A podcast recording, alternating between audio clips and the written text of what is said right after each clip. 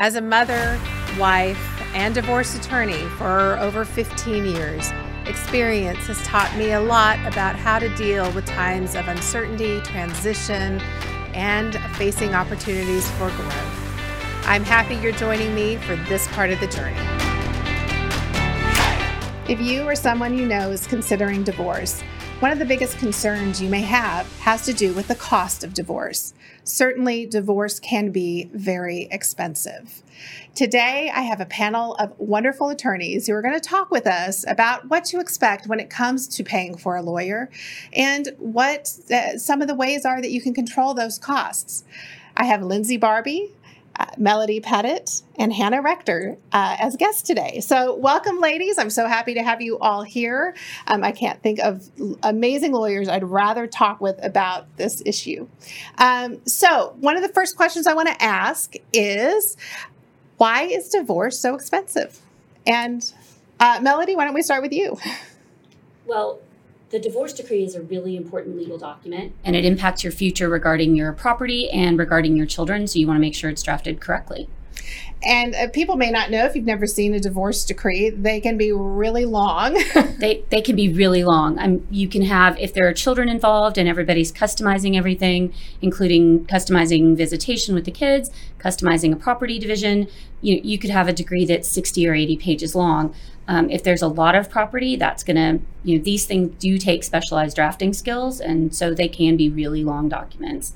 And of course, the divorce decree is the last document that gets entered as part of the divorce process. But before we even get to the divorce decree, there's other aspects to the process that cost money.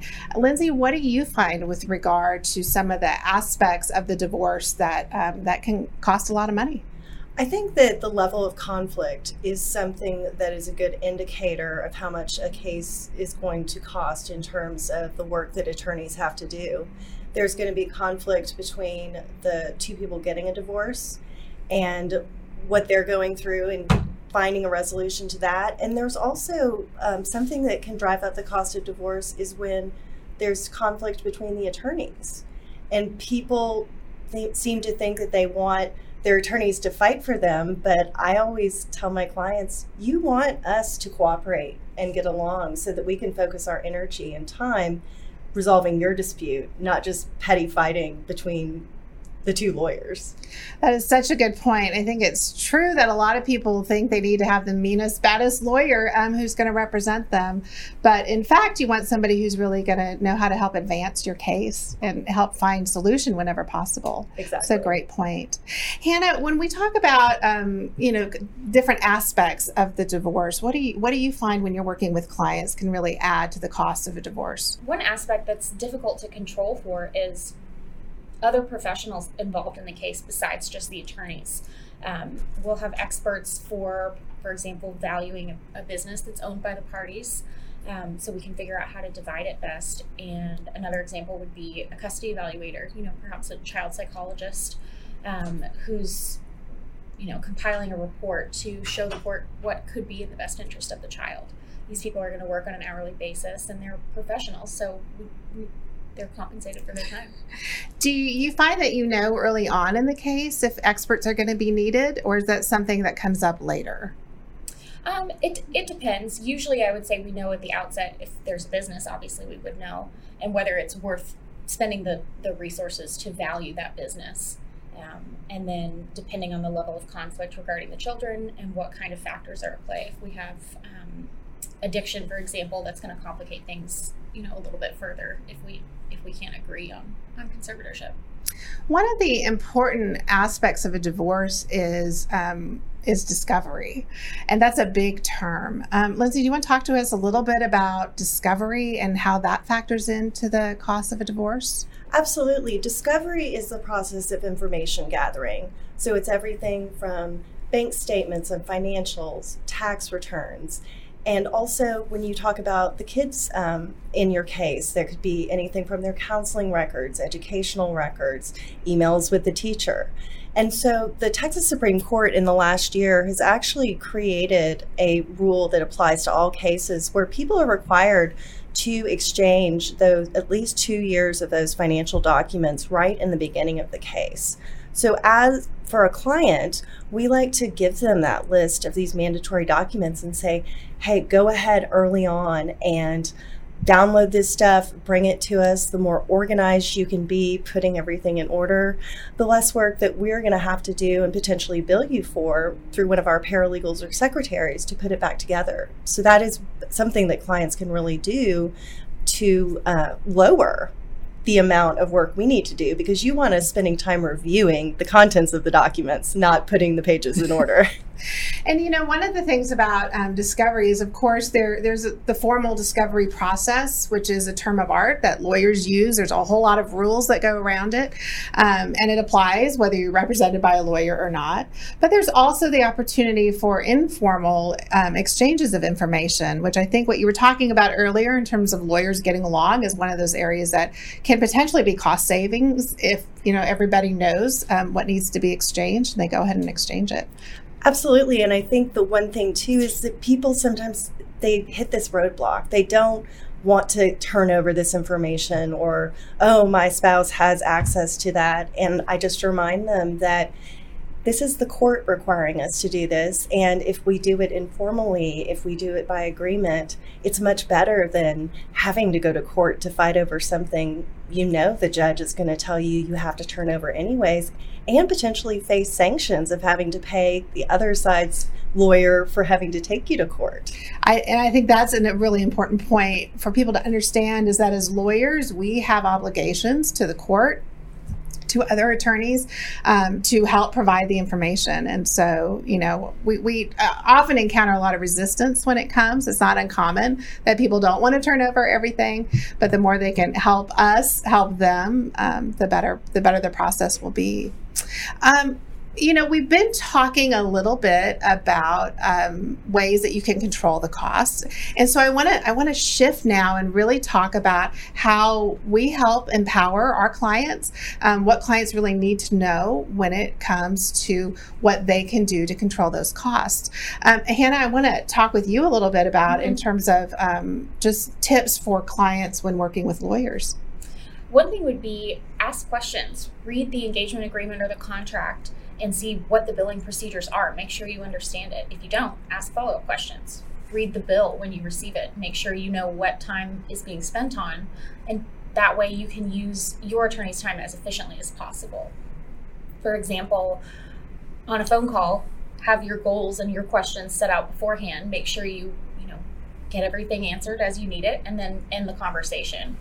Another good resource is paralegals. They have a lot of the answers. They're usually as involved in your cases as the attorneys and they can answer a whole lot of questions without taking up the billing time of an attorney. Of course, paralegals can't answer legal questions. That has to go to the yes, lawyers. Of course. Uh, but you know, when you're hiring a law firm, to hire a firm that really uses good mm-hmm. paralegals, um, I think can be a tremendous cost savings. When we talk about sort of billing practices for people who've never hired a law firm before, that can be a little bit overwhelming. Um, what do you? What should they look for in the engagement agreement? And Lindsay, I'll, I'll shift to you for that question every law firm does things differently. So most firms are going to require you to pay a retainer, which think of that as the piggy bank or your gas tank for your legal fees. And different firms bill at different increments. Some firms bill at tenth of an hour. Some firms bill at quarter of an hour uh, increments. Then find out what the hourly rate is for your lawyer, what the hourly rate is for paralegals, for secretaries, and know how often the billing cycles are. For instance, we bill twice a month because we feel like it's helpful to our clients to not just get that at the end of the month and to see things as they go along. So they can ask those questions and say hey what, what's all this work we're doing? It's not as big of a shock i don't think Exactly. Um, I want to follow up with a couple of questions on that. And one is talking about the retainer. So that often can seem really um, uncomfortable for people. Like I said, if you've not hired a lawyer before, so you actually pay money into what you said is like a piggy bank or the gas tank. Um, but that's not it, right? Then they have to continue to pay more. How is it that the retainer actually benefits clients in in their legal case in the provision of legal services? I think the main reason it benefits our clients to have that money in retainer, which it's their money until we earn it, but keeping that retainer replenished keeps us from having to be their bill collector while also being their lawyer. It's a very uncomfortable conversation when you owe someone money, but you still want them to be performing services for you. So we're very intentional about having that tough conversation about money with clients and talking about the cost. And this exact conversation we're having here today, we want our clients to be empowered to know to make the right decisions and use us in the best way possible they can to meet their objectives. And another thing that you just talked about is, you know, looking at the different hourly rates. And and sometimes when people go to shop for a lawyer, they may think that getting the least expensive lawyer is going to be most valuable to their case. Um, what is your response to that? I think on some level you get what you pay for, but just because you hire the most expensive lawyer in town doesn't mean it's the right fit for you. It's a very intimate relationship you have with your lawyer because they know everything about your finances, your love life, your kids. And so finding the right chemistry, the right balance with a person, someone you can communicate with, that's not something you can necessarily put a price on. So I think that ask your friends who have gone through this ask them what they liked about their lawyers how communicative their lawyers were with them and then you can find the different price ranges for lawyers providing services to find the right fit for yourself. Some great advice there.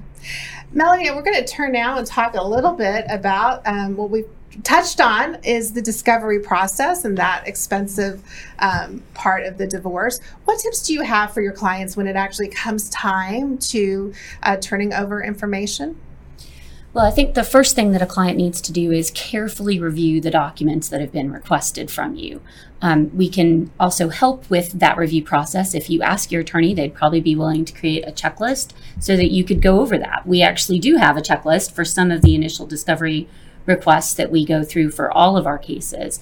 Um, so once that checklist is created, um, gathering the information early, early, early is really important. What we see a lot of times is um, somebody who has, you know, not requested the documents that we need, and both of us end up spending a lot of time chasing down information that that we really we do need, but that we're wasting time trying to get it. And so that also can create problems like um, Lindsay was saying with, you know, people, um, you know, filing things in court to compel you to produce these things. You want to avoid those kinds of problems by gathering your documents early and getting them complete. So you don't want to miss statements, you don't want missing pages. You don't want to send just the first page of something. You want to send your full bank statement or your full mortgage statement um, so that we're not trying to chase you down to get those documents when we're on a deadline.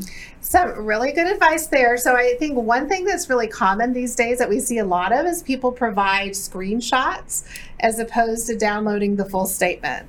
And of course, when they give us just the screenshot, that means we have to have a phone call, we have to follow up, and you know walk them through um, downloading. And of course, we never mind doing that. That's part of what we're there to do is to help them. But um, I think also, you know, the more the more we can have them do early on, um, so we're not doing it all at the last minute, the more helpful we can be. And spending some time organizing your documents, like by date or in some logical fashion, is also really helpful because remember, even though it sometimes feels like these documents are just for the other side, they're actually the documents that I'm using when I go to court to put your case on. So if you spend a lot of time upfront organizing your documents in a logical fashion, that's less time that I have to spend and charge you for to get those documents organized. um, and so they, they are they are my documents that I am going to use to help you win if we have to go to court. So that's really important to remember. And I, I, think, you know, it, it used to be it wasn't uncommon when people would just bring in shopping bags of papers and we'd have to sift mm-hmm. through it all and get it organized. But in digital format, it's very much the same. If they just, you know, send us the, a bunch of stuff via email or different ways that they're sending us, and we have to go and sort through that, and that can be a big expense as well. We we always use a Dropbox instead of email. I find that sometimes if we're if clients are exchanging via email, those you get so many emails in a day, sometimes those get lost. So it's really more efficient for us and for our clients if we set up a Dropbox or other centralized location where they can put those documents and we can gather them when we need them. Um, but like I said, it's really it's we want those done in advance. We want to make sure that when we are ready for them, they're all there and they're in a comprehensive order. And just um, just so people understand, kind of the consequences if the documents are not turned over. What what do you see typically happens when we're not able to provide all the information that is requested? So it depends on the circumstance, and I think there's a great deal of misunderstanding over what we're obligated to produce, even among other attorneys. It's not just stuff you have like sitting at home. We're not talking about the stuff you can easily access. If you have the right to get that document, even if the other side has the same right, you're still obligated to make sure you produce that. Failing to produce it can result in the opposing party filing for sanctions against you, which is like a, it's essentially a fine, the way you would pay a fine for like a traffic ticket. But you could be sanctioned. You could be made to pay the other side's attorney's fees if they have to force you to go to court to get those documents. Um, and, and that's no fun. We want to just we want to follow the rules. It's much less expensive to play by the rules and turn everything over the first time. And like I said, I know this feels to our clients like we are, why are we doing this? Why are we giving them what they ask for? It, it's not about that. These are our documents that we need to put your case on to. For me to do my job for you, I have to do these things. So it's not why are we turning stuff over? It's you need to give me these things so that I can help you get your case resolved. Um, whether that's through mediation or court, it's still the same process. You're still going to exchange these same documents. Um, and I think one more thing on this point, because it is it is a sore spot, and it's something we see that comes up so much, is people will often say, "Well, why am I having to do all of this and they're not?" And and how do you respond to that? Well that's not true for one thing. I actually really love the new rules like lindsay was talking about. Um, it used to be that we had no obligation to turn any documents over to anybody on the other side. You had to wait for them to ask for stuff um, now we actually have an affirmative obligation to turn over certain documents, like two years worth of bank statements and two years worth of retirement statements. You have to turn over deed records and things like that. Um, and that exchange of information facilitates the settlement of your case. And that's why it's really, really important just to go ahead and get those done. Um, it's like I said, not about you know why aren't why isn't the other side doing it? They are doing it because now we all have to do the same thing. We all have to turn over the same documents at the same time. And if they're not doing what they're supposed to do it's a lot easier to ask for help for the court when we have done everything we're supposed to do. And the courts will help. That's exactly right. They will help. They will give you, I mean, we have had multiple motions to compel on one of my cases recently, and the courts have, have very clearly said you, you have to turn these documents over. They're they're not optional. So yeah. you can win that battle pretty pretty easily. And beyond the fine, um, it can be something even more serious of evidence being excluded. That's we have right. a term called death penalty sanctions, which is you've been asked once, you've been asked twice, you're ignoring the judge. And that's something that can keep you from putting your case on in court, using that witness, that expert, that document that proves your case, simply because you were resistant to providing the information the judge told you to give the other side. And even if you don't get death penalty sanctions, what what you probably will get is a continuance in your case, which means this is going to go on longer and there's going to be more expenses and more costs associated with that. Yes. Great points, Hannah. I want to um, turn to you because I, one more thing that you and I had talked about uh, before was sort of the do-it-yourself divorce. That people think that maybe they can sh- control costs by doing by doing more of um, the legal work themselves. And how, how do you respond to that? Well, like Lindsay said, you you get what you pay for, and the decree is a document that's going to affect you for the rest of most likely your life in terms of property, the rest of your children's lives in terms of kids. Um, it's something you don't want to take lightly. You want to make sure that it's done correctly the first time. Uh, a lot of clients end up having to pay a lot more down the road to, you know, unravel something that was done poorly the first time. Whether by that was, you know, not communicating with their attorney the first time or do-it-yourself forms that you can get online. If you have any kind of property at all, you really want to make sure you're doing this correctly and that the the assets get awarded. Um, I've seen you know decrees the do-it-yourself forms that you know leave off the child in a divorce decree, and a mom lose out on seven years of child support. That's th- those are real consequences to not having hired an attorney in the first place. And then to go and have to fix those things can end up costing so much more money, Right. whether it's because you lost out on child support for seven years or because, you know, a house wasn't uh, properly awarded in a decree. And, and it can create a lot more legal expenses on the back end. And other things that you wouldn't necessarily think of, um, debts affecting your credit because they weren't awarded correctly to one side or the other. Exactly. And of course, there is a lot of good information on Google. We talk about that. Our firm has a lot of good information out there, but people need to understand that, you know, every situation is different. And that's why, you know, sitting down with a lawyer, um, at least maybe for a consultation, at least getting an hour of time to kind of understand how things, how the law is going to apply to your situation, um, and really, you know, going with full representation um, can can be so much more cost effective in the long run.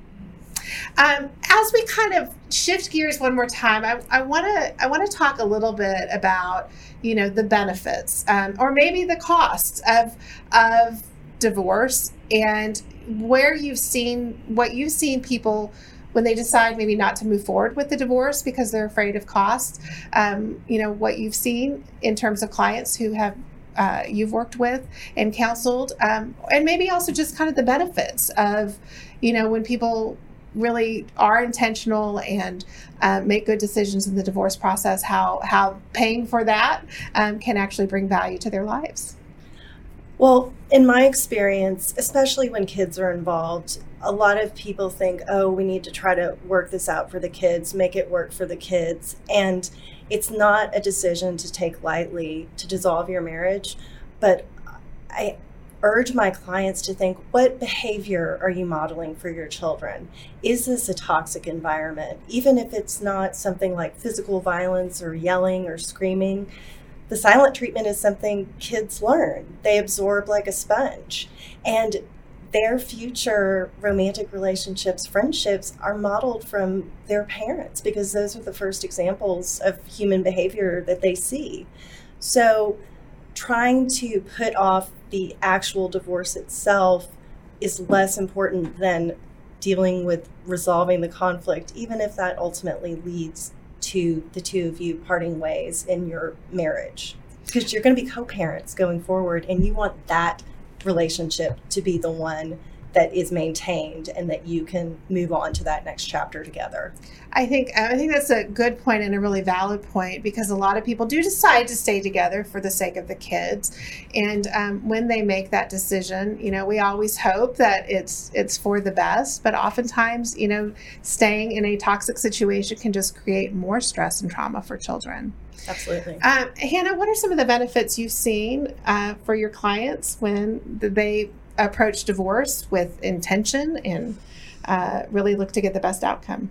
Well, that's one of the best things that you can do to reduce the overall costs and you know financial and emotional costs is to be intentional up front and set goals and communicate those goals to your attorney and stick to those goals. If you know co-parenting with the other parent is a goal of yours, which I believe it should be, to whenever possible, um, keep that in mind. Every decision that you make along the way should reflect those goals.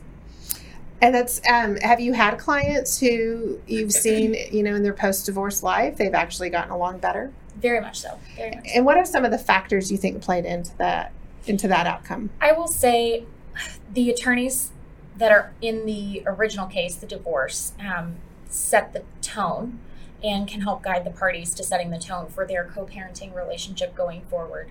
There's an extent to which you can't quite backpedal your co parenting relationship after having testified against each other in open court. There's only so much mudslinging that that relationship can withstand. Um, so I think whenever possible, it's better to keep the you know the family preservation in mind even when there's conflict, um, and and keep that in mind going forward. Uh, Melody, just kind of as we as we kind of close out here, um, what you know, in your experience, what are some of the positive aspects of divorce that you've seen, um, and just what is the hope for your clients when you're representing them in divorce? When I talk to my clients about divorce, one of the things that um, I will frequently tell them is to to think about, you know, first we get these people that are some sometimes they're really angry and they kind of have the idea of I want to get back at this person. They did these things to me. I want to get everything I possibly can. And what I talk to them about is sort of what I think of as the um, intangible benefits that come from getting a divorce, which is things you can't you can't put a number on. You can't put a dollar value on your peace of mind. You can't put a dollar value on um, the relief you feel when you've left a person who's you know emotionally abusive to you or who's emotionally abusive to your children who, or someone you're fighting with all the time. And so I like to talk about that. You know, there are going to be these intangible costs that that will come from taking a case to trial or settling it. Um, that's typically what I will talk to my clients about when I tell, you know, try to encourage settlement or when I try to talk to them about, you know, where they're headed and why they're going there. Um, and that usually helps them kind of see the big picture, I think, um, because then they sort of understand, you know, there there is going to be a light at the end of the tunnel. This is, you know, it sounds cliche, but it's really true um, for many of them. And they are usually very relieved and very happy when they've gotten to the end of that rope or road. That's great. Well, one of the things I really appreciate about each of you is that um, the clients are always at the forefront. And of course, we all work together at Hargrave Family Law, and it is truly a privilege to get to work with each of you. And if you want to learn more about any of our lawyers here today or about other tips uh, for helping to control the cost of a divorce, we hope you'll check out our website at Hargrave Family Law. And we hope you'll continue to subscribe to our podcast and to the information we're bringing to you. Thank you.